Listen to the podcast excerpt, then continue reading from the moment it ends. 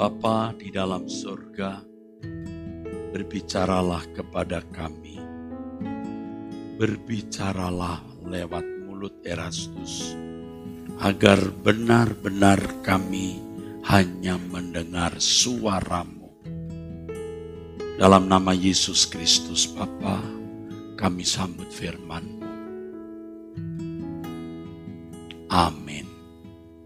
Silahkan duduk saudaraku sekalian. Bapak Ibu, saudaraku sekalian, makin hari setelah kita mengarungi tahun-tahun yang panjang dengan segala pengalaman hidup yang kita jalani dan pengalaman hidup manusia di sekitar kita yang kita lihat. Akhirnya kesimpulannya tetap sama, saudaraku. Hidup ini tragis.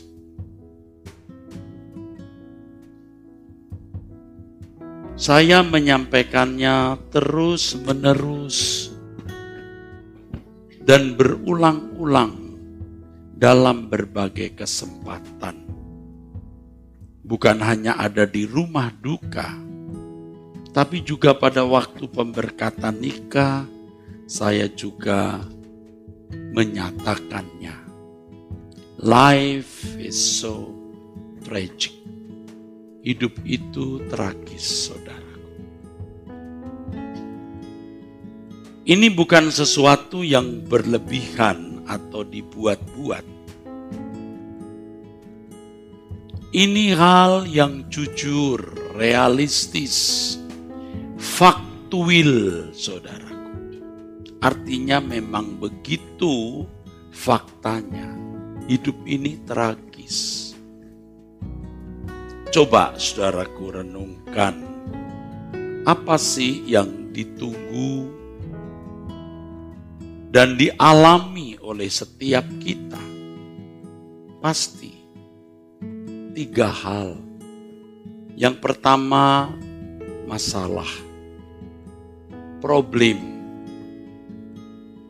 Sebab sejak manusia jatuh dalam dosa, Tuhan berfirman bahwa bumi akan menumbuhkan onak dan duri, dan manusia akan bersusah payah dalam pencarian nafkahnya.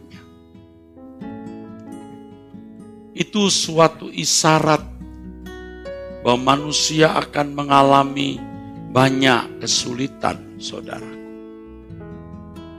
Kesulitan bukan hanya karena bumi yang menumbuhkan onak dan duri, tetapi manusia telah kehilangan kemuliaan Allah. Artinya, manusia tidak lagi berkeadaan sesuai dengan standar moral Tuhan. Kalau manusia sebagai pelaku kehidupan sudah tidak lagi menjadi manusia sesuai dengan yang Allah kehendaki, maka manusia bisa menjadi serigala bagi sesamanya. Saling melukai, saling menggigit. Saudara, kalau menyaksikan perkembangan perang Rusia dan Ukraina hari ini, dan menyaksikan tayangan dari berbagai media, kita melihat tragisnya hidup. Manusia menjadi serigala bagi sesamanya. Manusia menjadi kejam, sewenang-wenang, dan tidak memiliki belas kasihan. Selain manusia melukai sesamanya, manusia juga melukai dirinya sendiri. Sebab dengan karakter yang telah meleset, tidak sesuai dengan rancangan Allah itu, manusia tidak mungkin dapat menikmati kebahagiaan yang maksimal. Sebab Allah tidak mungkin memberikan ciptaan yang agung ini dapat dinikmati maksimal oleh ciptaan yang telah memberontak. Jadi bagaimanapun manusia tidak akan bisa menikmati kebahagiaan puncak. Selain tadi saya katakan bumi menumbuhkan onak dan duri manusia menjadi serigala bagi sesamanya. Manusia dengan karakternya yang buruk tidak mungkin bisa menikmati kebahagiaan maksimal. Masalah, problem, kesukaran. Yang kedua, saudara, manusia mengalami proses penuaan dan sakit. Ya, bagi yang sudah mengenal saya dan saya kenal sejak tahun 1988 88 saya pertama kali menginjakkan tempat ini saudaraku. Pasti melihat saya sudah makin tua apalagi Pak Sabtori. Saya tanya berapa usia Bapak 78. Iya Pak. 76 78. Pak David Sadam saja sudah putih rambutnya. Pak Sitepu seperti Sadu Sudarsi. Tokoh Kristen India. Kita semua sudah tua. Yang dinantikan manusia itu masalah tua sakit. So we can't avoid it. Kita tidak bisa menghindarinya. Dan yang terakhir kematian. Tidak bermaksud mengurangi kebahagiaan saudara. Di pesta perkawinan saja saya mengemukakan ini. Hidup ini tragis pesta perkawinan sesaat dalam hingar-bingar sukacita, istilahnya euforia. Gak lama, ada saja masalah, saudaraku.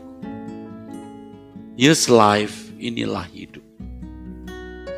Masalah, sakit, dan proses penuaan, dan pasti manusia akan mengalami penderitaan karena fisik yang rentan, tiga paling tragis itu mati.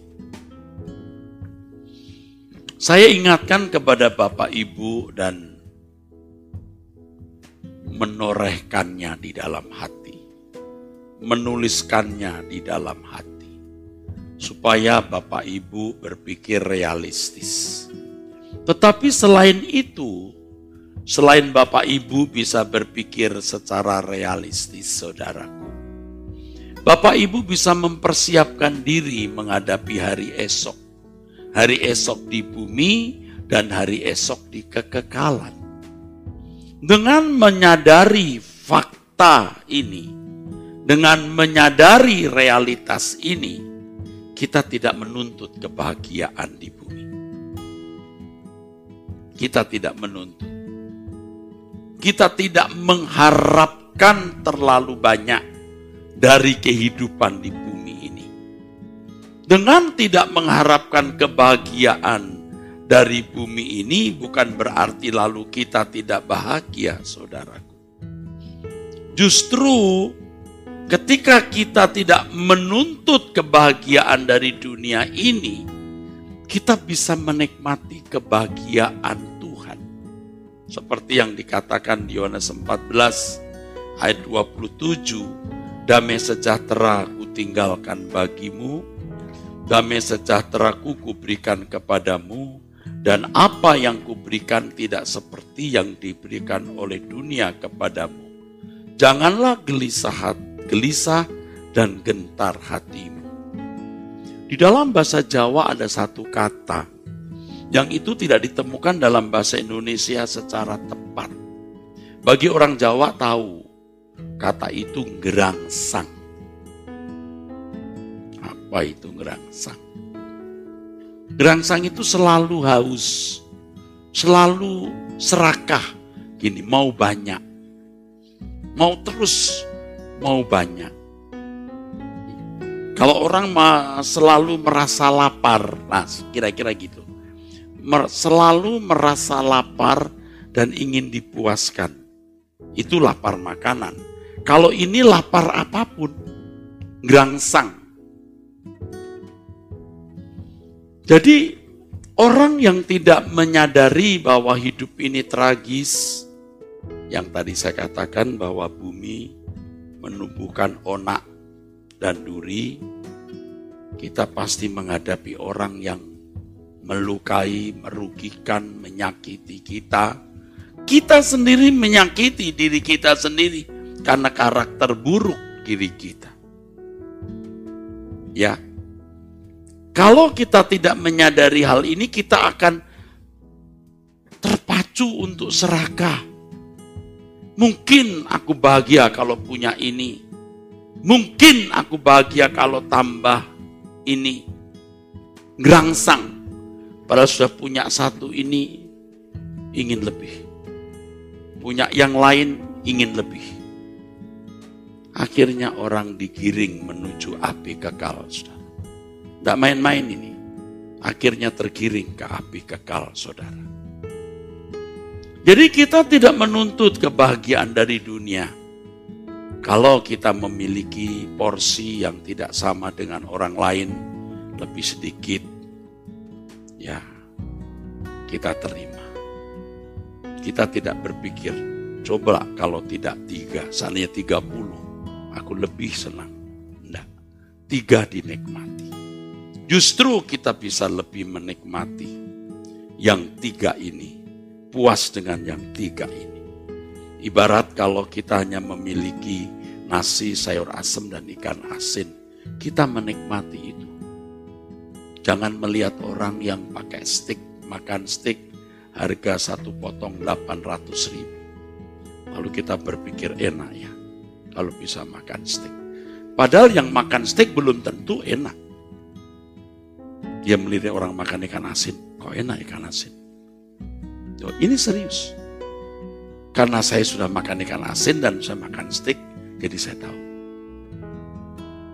Bahkan saya sudah makan steak yang harganya mungkin lebih 10 juta sepotong. Waktu di luar negeri. Diajak makan katanya ini steak termewah. Di satu hotel di Brisbane atau Melbourne. Orang kaya pada waktu dihidangkan steak dimakan kalah dengan pecel di Jawa. Iya, begitu doang. Asli, tidak, tidak berlebihan. Seberapa enaknya saudaraku, kok hanya begini ya? Rasanya nggak ada rasa kuat gitu. Beda kalau di Jawa kan makanan tuh kuat-kuat saudaraku bumbunya. Ini adem anyep. Segitu saja saudara. Saudara yang naik motor, lihat orang naik mobil. Waduh kalau naik mobil ya. Belum tentu yang naik mobil itu bahagia dengan mobil. Kalau dia merasa terlukai oleh orang, dendam, sakit hati, pahit, mobil juga jadi nggak enak, saudara. Amin. Ini tidak berlebihan yang saya bicara. Saya mengajak Bapak Ibu jemaat untuk berpikir secara benar. Yang nanti akhirnya supaya kita tergiring ke surga. Jangan gerangsang, jangan serakah. Jadi kita jangan menuntut dunia ini membahagiakan. Ketika kita mengharapkan dunia membahagiakan kita, tidak mungkin kita tidak berkhianat kepada Tuhan. Tidak mungkin kita tidak melukai Tuhan. Kita harus bisa berkata, Tuhan, Engkau kebahagiaanku satu-satunya. Makanya kita mesti mencari Tuhan yang tidak kelihatan dan mengalami dia. Bapak Ibu pasti tahulah orang-orang yang meninggalkan keluarga, maksud saya pemudi atau pemuda yang rela kehilangan warisan, disingkirkan, dibuang dari keluarga besar demi pasangan hidup. Tidak disetujui orang tua, nekat dibuang. Rela dia dibuang. Rela tidak punya orang tua, rela tidak menerima warisan. Akhirnya tinggal di bantaran sungai dengan pasangan hidupnya yang kalau banjir dia harus bawa barang di atas meja. Tapi kalau senang bisa saja, saudara. Amin. Bisa mengerti, saudara? Menikmati pasangannya. Menikmati pasangannya. Kenapa kita tidak bisa menikmati Tuhan? Tidak mengalami, saudaraku. Mengapa saya ajak saudara doa, puasa, supaya kita mengalami Tuhan. Saya kasih tahu ya Bapak Ibu, ini tidak mengarang. Orang seperti saya ini orang yang bisa lebih sesat dari saudara. Karena saya belajar teologi, ilmu saya tentang Tuhan banyak. Saya lebih bisa berfantasi daripada jemaat yang merasa tidak punya teologi. Jadi tidak banyak berfantasi, saya lebih banyak berfantasi. Saya bisa bicara Tuhan begini begitu, tapi tidak mengalami. Maka saya sering menemukan teolog-teolog pinter bicara tapi bengis, kejam, dan tidak menjadi manusia yang memberkati orang lain. Saya tidak menyerang siapa-siapa. Saya mengenal diri saya. Yang akhirnya saudara, saya berusaha untuk mengalami Tuhan.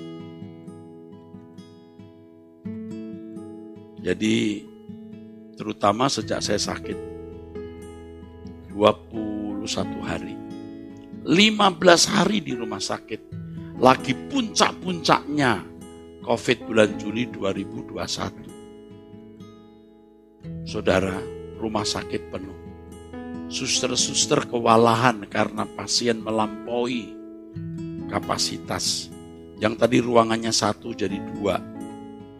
Waduh, ada yang jadi tiga. Jadi kita juga hampir nggak terurus, saudara. Puji Tuhan saya dapat ruangan kecil, sendiri.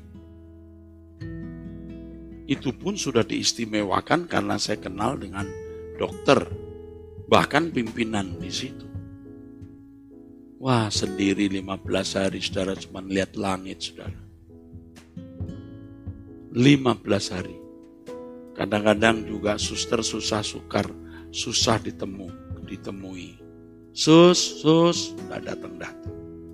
Ya, sampai kita infus kita atur sendiri. Wah, kan waktu sakit COVID itu darah kita yang tadinya normal jadi 400 lebih. Enggak pernah kita 400 lebih. 120, 130 tinggi. Gula darah saya bagus, saudara. Karena memang saya ada olahraga juga. Tapi karena obat bisa 460-an. Wah, bahaya. Jadi disuntik insulin. Jadi sebelum makan harus disuntik dulu. Nah saya selalu mendapat kiriman makanan dari uh, ibu uh, jemaat, ada aktivis, mamanya itu ya kirim makanan pagi, siang, sore. Waduh kalau kirim makan untuk dua orang cukup. Dan makanannya enak-enak ya memang orang mampu. Saya biasa dipanggil akong. Dikirim pagi, kirim siang, malam, tiga kali. Jadi begitu dikirim, waduh enak. Dan herannya, nafsu makan saya tidak kurang gerangsang juga. Tapi masalahnya makanan datang saya belum disuntik. Jadi nunggu disuntik. Suster, bentar pak. Suster, setengah jam lebih nunggu makanan. Suster.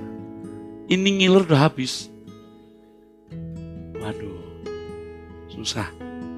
Setelah makan, udah mau ngapain? Lihat langit lagi tapi di situlah saya mencari wajah Tuhan. Saya seakan-akan tidak pernah belajar teologi. Seakan-akan tidak pernah punya ilmu tentang Tuhan bagaimana. Saya mau mengalami Tuhan. 15 hari, saudara. 24 jam setiap hari. Banyak waktu baru saya mencari Tuhan. Itu titik balik saya sebenarnya. Bagaimana menikmati Tuhan. Dan sejak itu saya melihat hidup makin saya nampak tragis. Tragis hidup. Karena saya kehilangan orang-orang yang saya kasih, saudara. Adik kandung saya sendiri paling kecil yang dititipkan orang tua saya untuk saya rawat.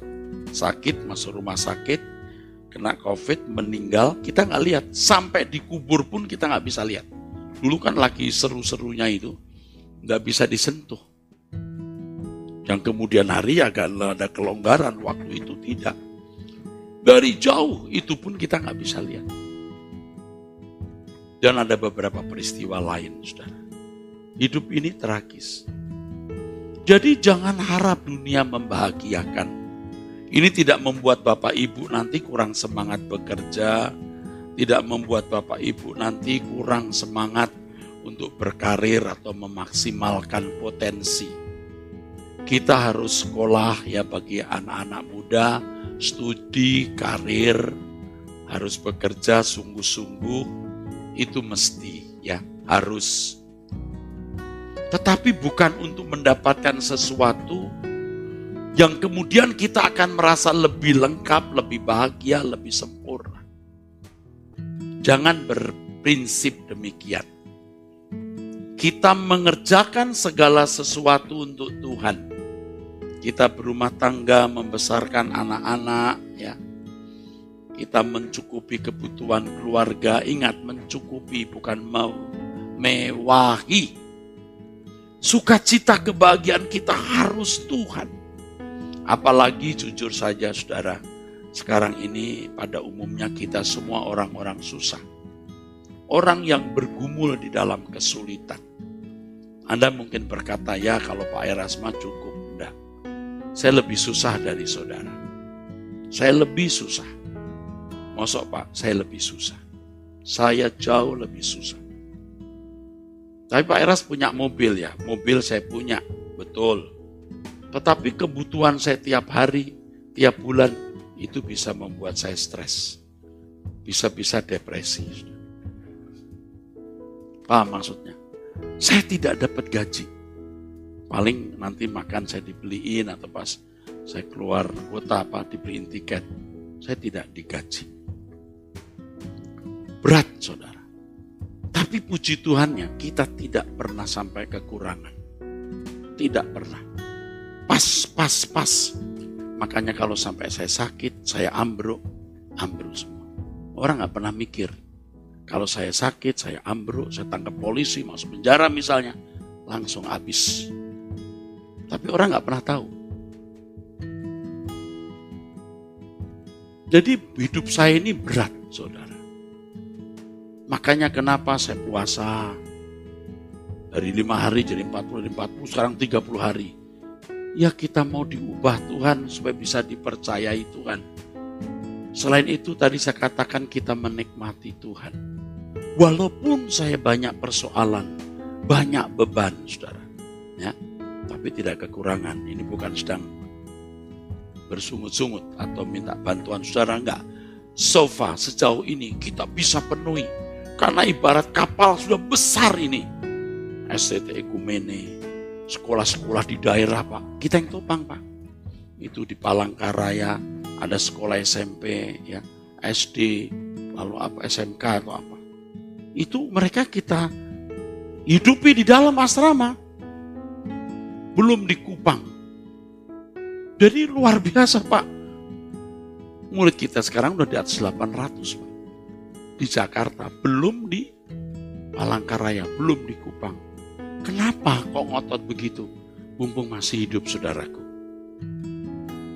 Perempuan-perempuan yang bisa jadi wanita penjual diri jadi sekretaris, jadi bidan, kita usahakan. Laki-laki yang bisa jadi begal kita rubah jadi pendeta, jadi guru agama. Itu kan begitu. Bukan hanya orang GSKI. Mau dari gereja mana juga kita tampung. Setelah itu kita kirim ke daerah masing-masing. Saya adalah gembala senior dari Gereja Suara Kebenaran Injil Rehobot Perdatam. Ya. Tadi satunya Pak David nggak ada Rehobotnya. Di SKTL-nya nggak ada, tetapi tetap ini Rehobot. Rehobot itu miliknya Jalan Sana 1 nomor 7. Inilah pemilik Rehobot. Nama Rehobot itu pemiliknya di sini. Gereja ini sebenarnya. Ya. Bisa marah Pak Sabtori kalau diambil orang ini. ya, ini ini pemilik Rehobot itu di sini ya. Ya Pak Ferry sebagai gembala senior di sini juga. Ini ini pemiliknya. Jadi Bapak Ibu yang di rumah, jangan lupa subscribe. Subscribe GSKI Perdatam, nggak ada kata Rehobotnya. Tapi namanya sebenarnya Rehobot itu milik gereja ini. GSKI Perdatam. Jangan lupa subscribe. Tekan gambar loncengnya. Beri tanda like dan share. Aduh saya lupa direkam. Aduh, jadi buka rahasia-rahasia nggak perlu nih. Oke, enggak apa-apa. Bapak Ibu, turuti apa yang saya nasihatkan. Jangan menuntut dunia ini membahagiakan. Jadi kalau sekarang saudara bukan hanya pas-pasan. Kurang Pak. Kita ini bukan hanya pas-pasan Pak. Kurang. Anda berkata begitu. Satu rahasia untuk menikmati hidup Weni dilewati. Jadi kalau bisa lewati hari, lewati hari, besok nyari makan lagi, lewati hari, anak belum bisa kulit, belum bisa sekolah bagaimana memikirkan, pasti ada, pasti bisa dilewati. Kalau ada masalah-masalah yang sudah tidak bisa tangani, bisa bercerita kepada Bapak Gembala Saudara, ada Pak Ferry, ada Pak yang langsung Pak David. Pasti saudara akan diperhatikan. Kalau Pak David bermasalah, saya sudah bilang, hubungi saya. Karena saya tetap orang tua di sini. Ya. Saudaraku, bisa dilewati. Jangan menuntut dunia ini membahagiakan. Tidak bisa. Saudara mungkin bukan hanya pas-pasan. Kita nggak pas-pasan Pak. Kurang. Oke. Saya mengerti bagaimana kurang itu di tempat ini dulu saya punya uang 10 ribu, saya bagi dengan Pak Julius. Saya tadi mikir-mikir, Sri mana ini Bu Sri? Bu Sri hadir nggak ya? Belum. Di atas. Hah? Dulu Pak Julius More, saya punya uang 10 ribu. Pak, bro, 5 ribu, 5 ribu bro. Untuk makan bro. Nanti kalau saya dapat lagi, saya bagi lagi bro. Kau masih kecil. Kau masih kecil. Mungkin masih di kandungan, jangan-jangan. Saudara, jadi Bapak Ibu, saya mengerti juga bagaimana hidup kurang itu. Bukan hanya pas-pasan, kurang. Kita melewati hari-hari juga kekurangan, tapi bisa dilewati. Jadi saudara tenang, Toh kalau Bapak Ibu melihat hari, minggu, bulan, tahun-tahun yang saudara sudah lalui, kok masih bisa hidup hari ini? Seperti Tuhan menyertai saudara di waktu-waktu yang lalu, Tuhan juga menyertai saudara di waktu-waktu yang akan datang. Bisa dilewati tanpa menuntut dunia membahagiakan. Ya boro-boro mau punya banyak pak, pas-pasan aja enggak. Lalu kurang, lewati. Tapi kita punya rumah di sini, ada keluarga besar. Yang saya harap ini menjadi keluarga di mana kita saling memikul beban. Amin. Yang punya uang jangan lupa memberi persembahan. Ini gak ada urusan saya, saudaraku. Karena saya gak pernah tahu uangnya berapa di sini. Saudara memberi persembahan. Juga yang di rumah, yang mensubscribe. Anda juga bisa memberikan dukungan untuk GSKI Perdatam yang yang pasti akan dikelola uang saudara untuk pekerjaan Tuhan. Jadi saya rindu semua anak-anak bisa tetap sekolah. Ya, yang kuliah tetap kuliah. Ya. Kita bisa melewati, yang penting melewati. Cara berpikir kita harus benar. Jangan sekali-kali melirik orang, melirik sesuatu, lalu berpikir kalau saudara memiliki seperti yang orang lain miliki, saudara akan bahagia. Tidak, tidak akan saudara. Karena kalau kita mengharapkan ada sukacita, kebahagiaan dari sumber lain selain Tuhan, pasti kita akan berkhianat kepada Tuhan. Pasti kita akan berkhianat dan tidak bisa menikmati damai sejahtera Allah yang Allah berikan kepada kita yang Allah sediakan bagi kita. Jadi kita ber, memiliki landasan berpikir hidup ini tragis. Jangan harap kebahagiaan dari dunia ini. Jangan menuntut, tetapi apa pun yang kita miliki, kita nikmati dengan sukacita karena damai sejahtera Allah diberikannya kepada kita. Beri kemuliaan untuk Tuhan Yesus. Tetapi damai sejahtera ini tidak bisa kita nikmati kalau kita berkarakter buruk. Tadi saya sudah katakan, saudaraku. Hidup kita ini banyak masalah selain bumi, menumbuhkan onak dan duri, pasti kita akan dilukai orang. Pasti.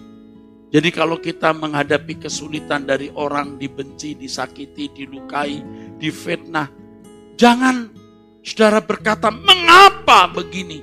Itu bagian hidup yang tidak terpisahkan. Katakan amin. Pasti ada. Jangan berharap dunia tidak melukai saudara. Anda mengerti maksud saya? Amin. Kita harus menerima itu sebagai sesuatu yang tidak bisa dihindari. Tetanggalah, mertualah, menantu yang tidak hormat, atau pasangan hidup sendiri Terimalah itu, saudaraku. Jadi kita akan lapang dan besar jiwa. Itu bisa kita terima kalau kita dewasa rohani.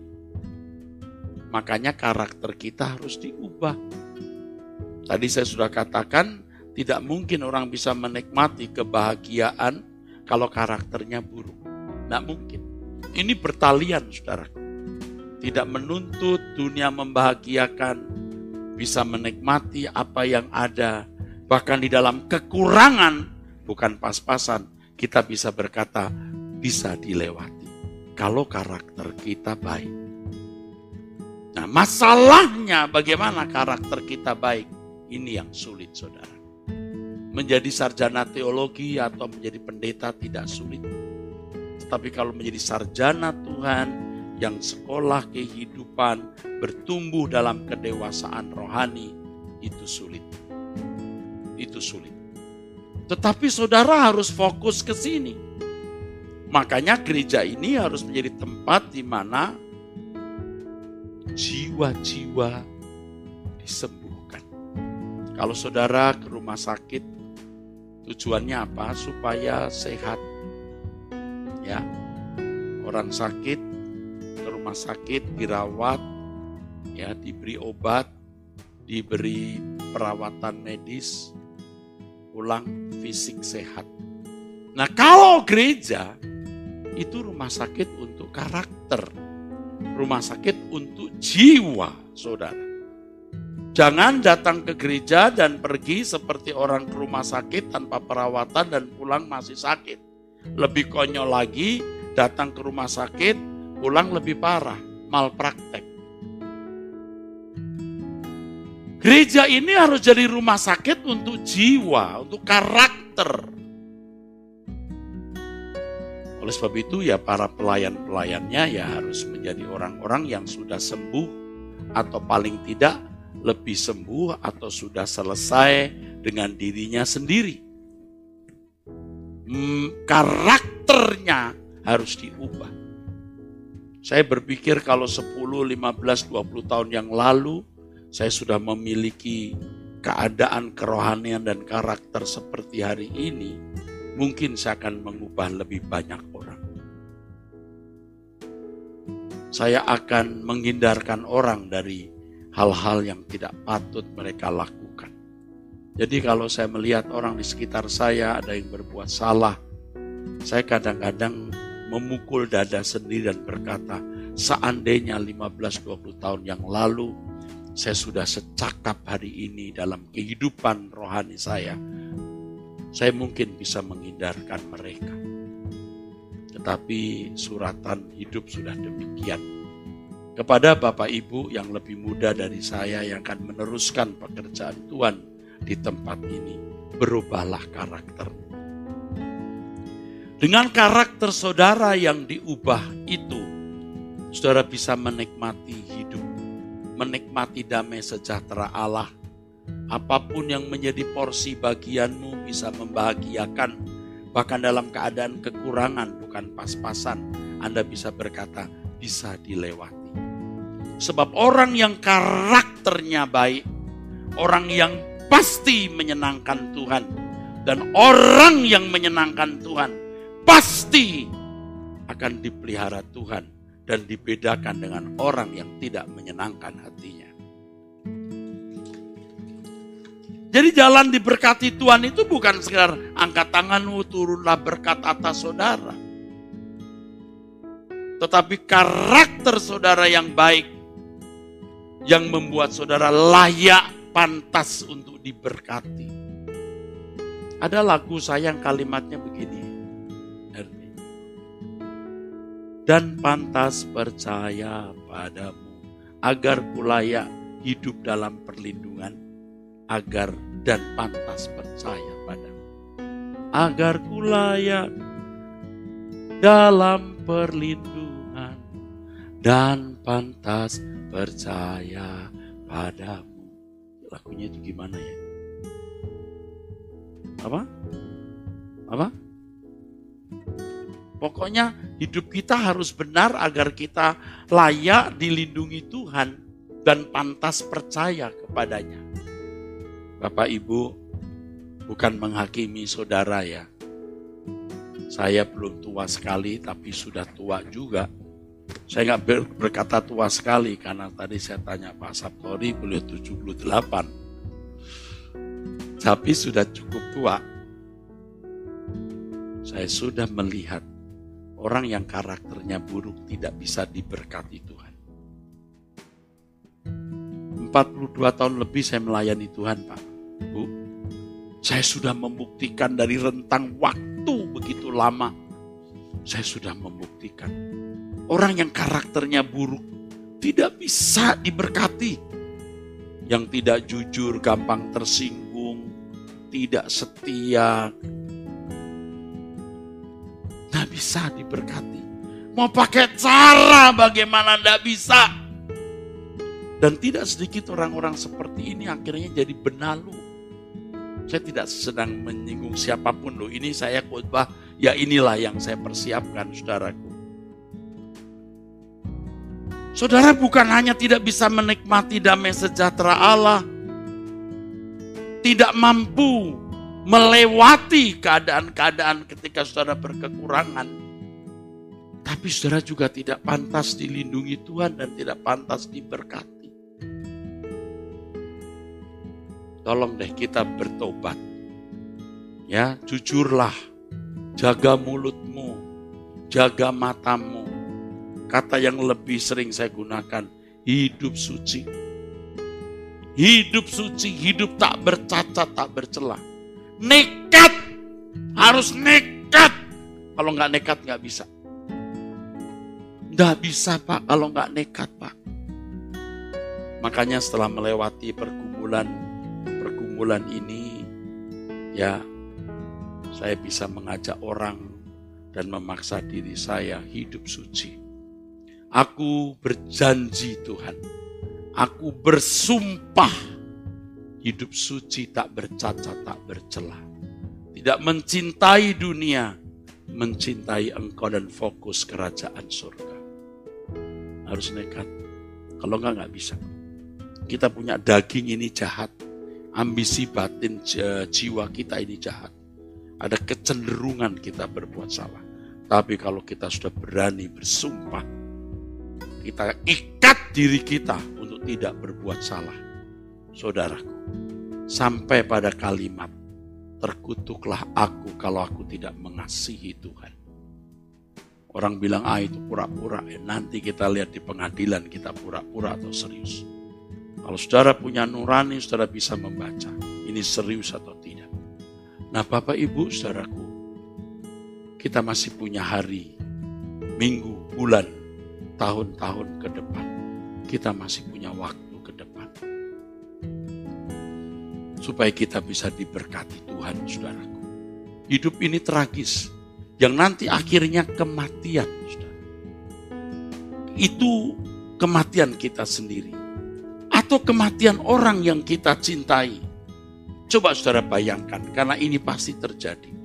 Bayangkan, dan ini pasti terjadi. Pasanganmu atau saudara sendiri akan meninggal dunia. Saudara akan duduk di samping peti orang yang kau cintai. Atau orang yang kau cintai duduk di samping peti di mana engkau akan terbaring di situ. His life, ini hidup. Tetapi masih ada kehidupan di balik kita. Yang kita kenal langit baru, bumi baru. Hidup ini menjadi tidak tragis ketika kita memiliki pengharapan. Di bumi memang hidup tragis, tapi kita menyongsong dunia di mana tidak ada ketragisan. Tidak ada penderitaan, tidak ada, ada sakit penyakit, tidak ada proses penuaan, tidak ada masalah, tidak ada kuburan karena tidak ada kematian. Kita menyongsong dunia akan datang itu, saudara. Dan inilah pilar dari gereja kita, kesucian hidup, langit baru, bumi baru, dan tanggung jawab untuk memaksimalkan semua potensi. Hari ini kalau Bapak Ibu merasa tidak diberkati, jangan salahkan orang. Jangan salahkan Tuhan, salahkan diri sendiri. Dan berkata, aku mau bertobat. Katakan amin. Saya masih bertobat. Tiap hari saya masih bertobat dan terus mau berubah. Saya mengajak saudara juga bertobat dan terus bertobat. Hidup ini tragis Bapak Ibu. Kita tidak bisa mengharapkan kebahagiaan dari dunia ini. Tapi kita bisa menikmati damai sejahtera Allah yang melampaui segala akal. Sehingga kita bisa menikmati apa pun yang menjadi porsi kita.